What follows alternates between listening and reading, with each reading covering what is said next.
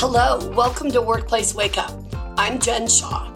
Every week, I spend about 15 minutes covering legal developments, introducing you to interesting guests, and providing some entertainment to start your workday.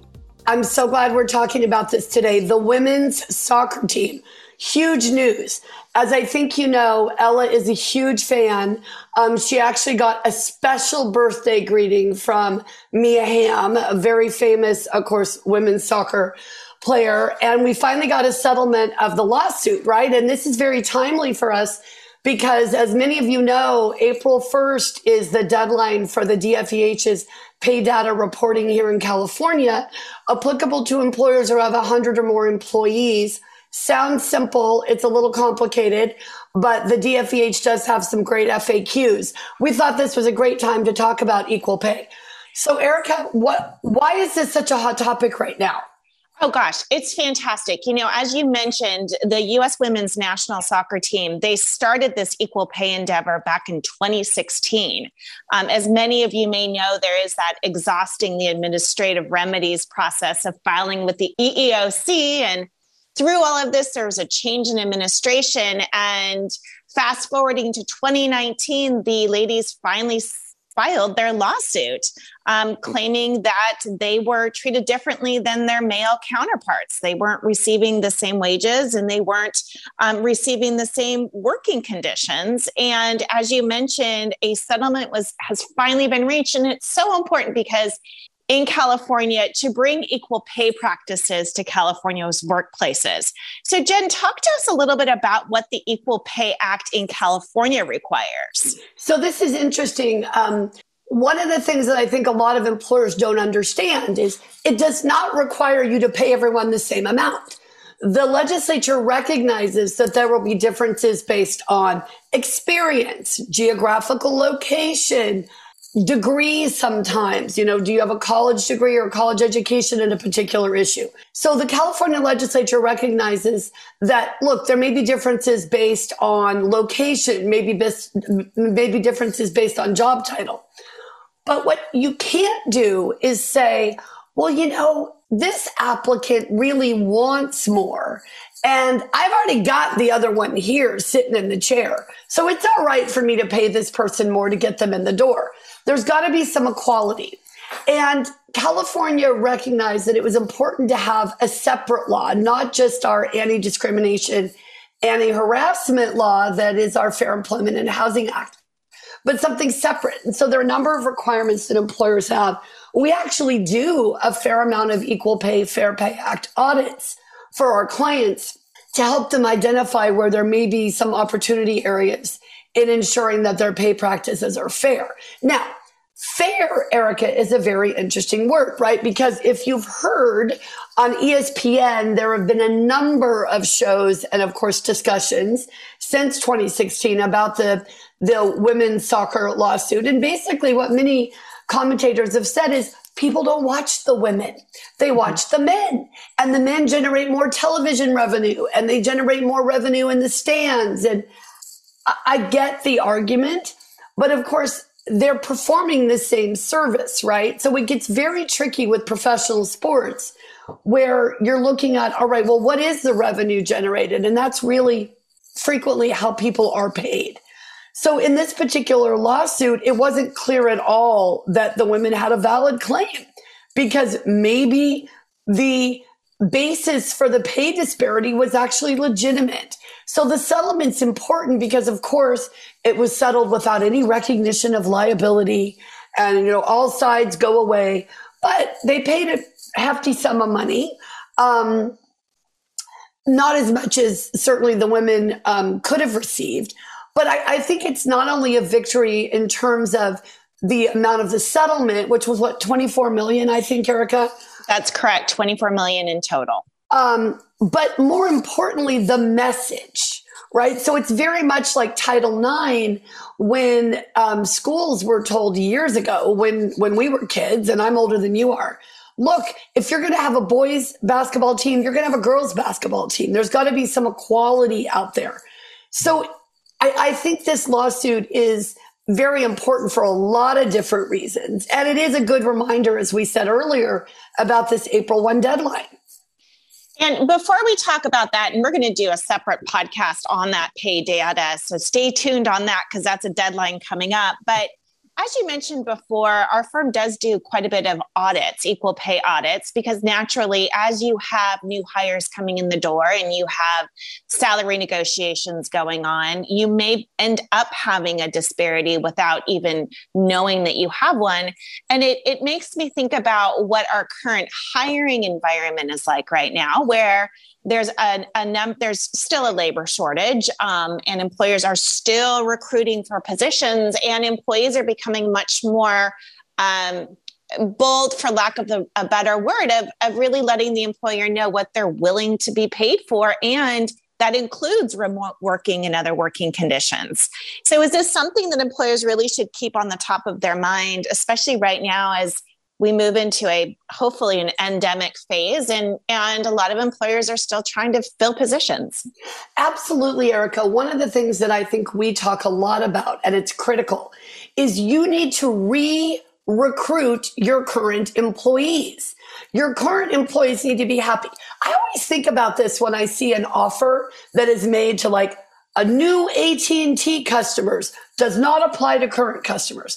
All right, well what are you doing for me? Cuz I'm your current customer. Like aren't you happy that I've been here for 20 years? You'd think so, but I don't get a discount.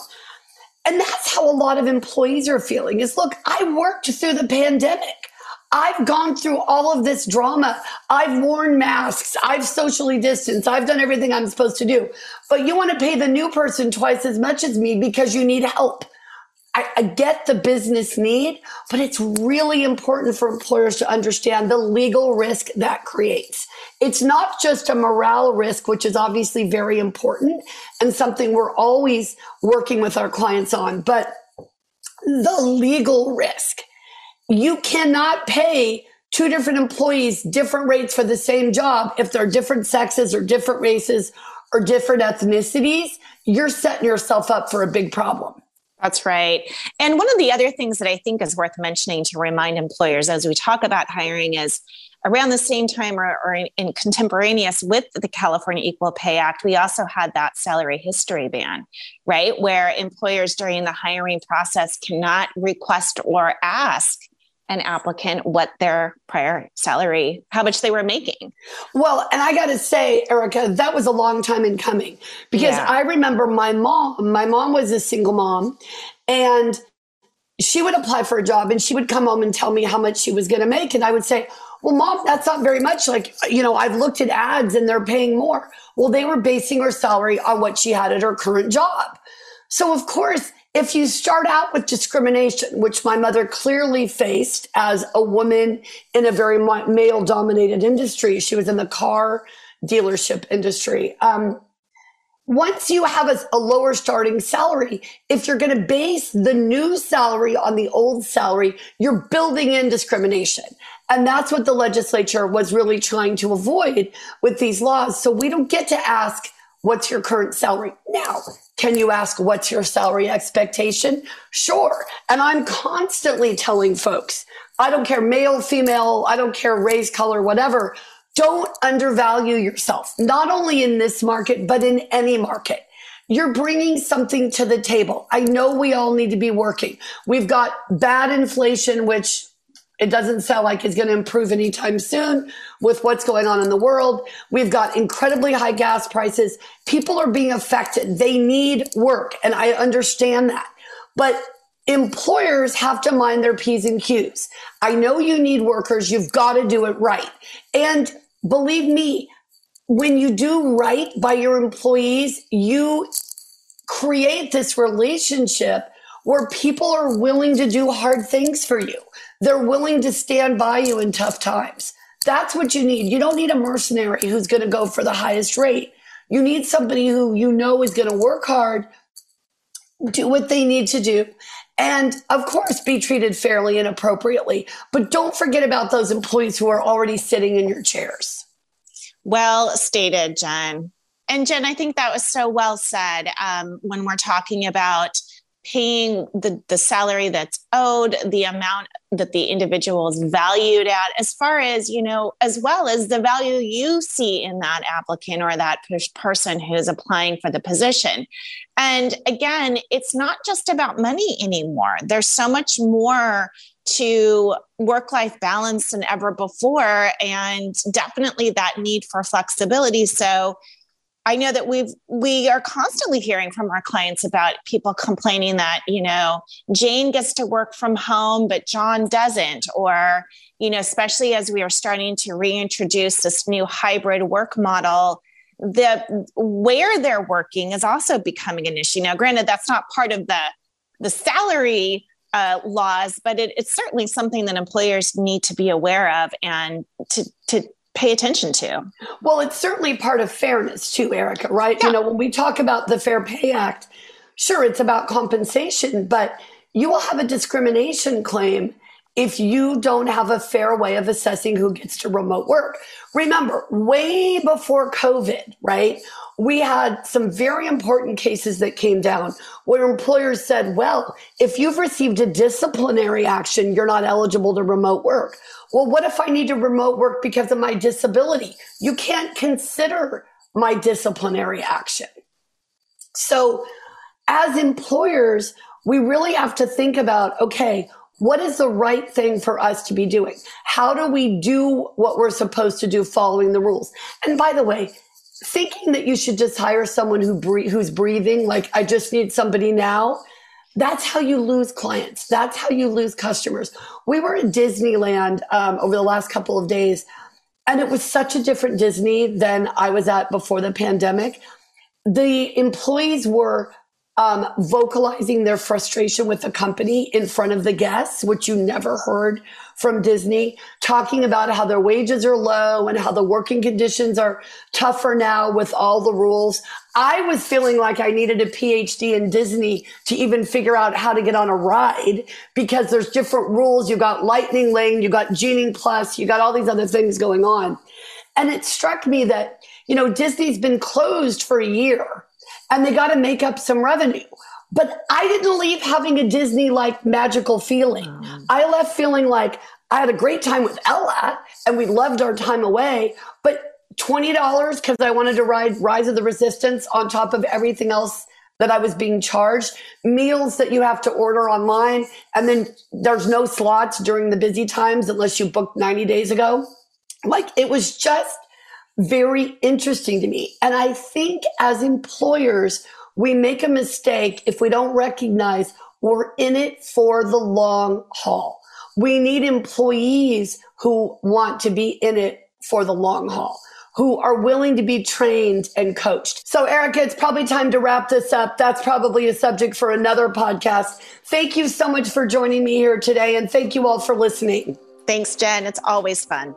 If you enjoyed this episode and would like to spread the word, please share it with others, post about it on social media and or rate and review it. Of course, you can also follow us on LinkedIn, Facebook, and Twitter, and email us at info at shawlawgroup.com. Workplace Wake Up, including its guests and hosts, do not provide legal advice in this podcast. Do not act upon any of the information discussed in this podcast without consulting a licensed attorney in your jurisdiction.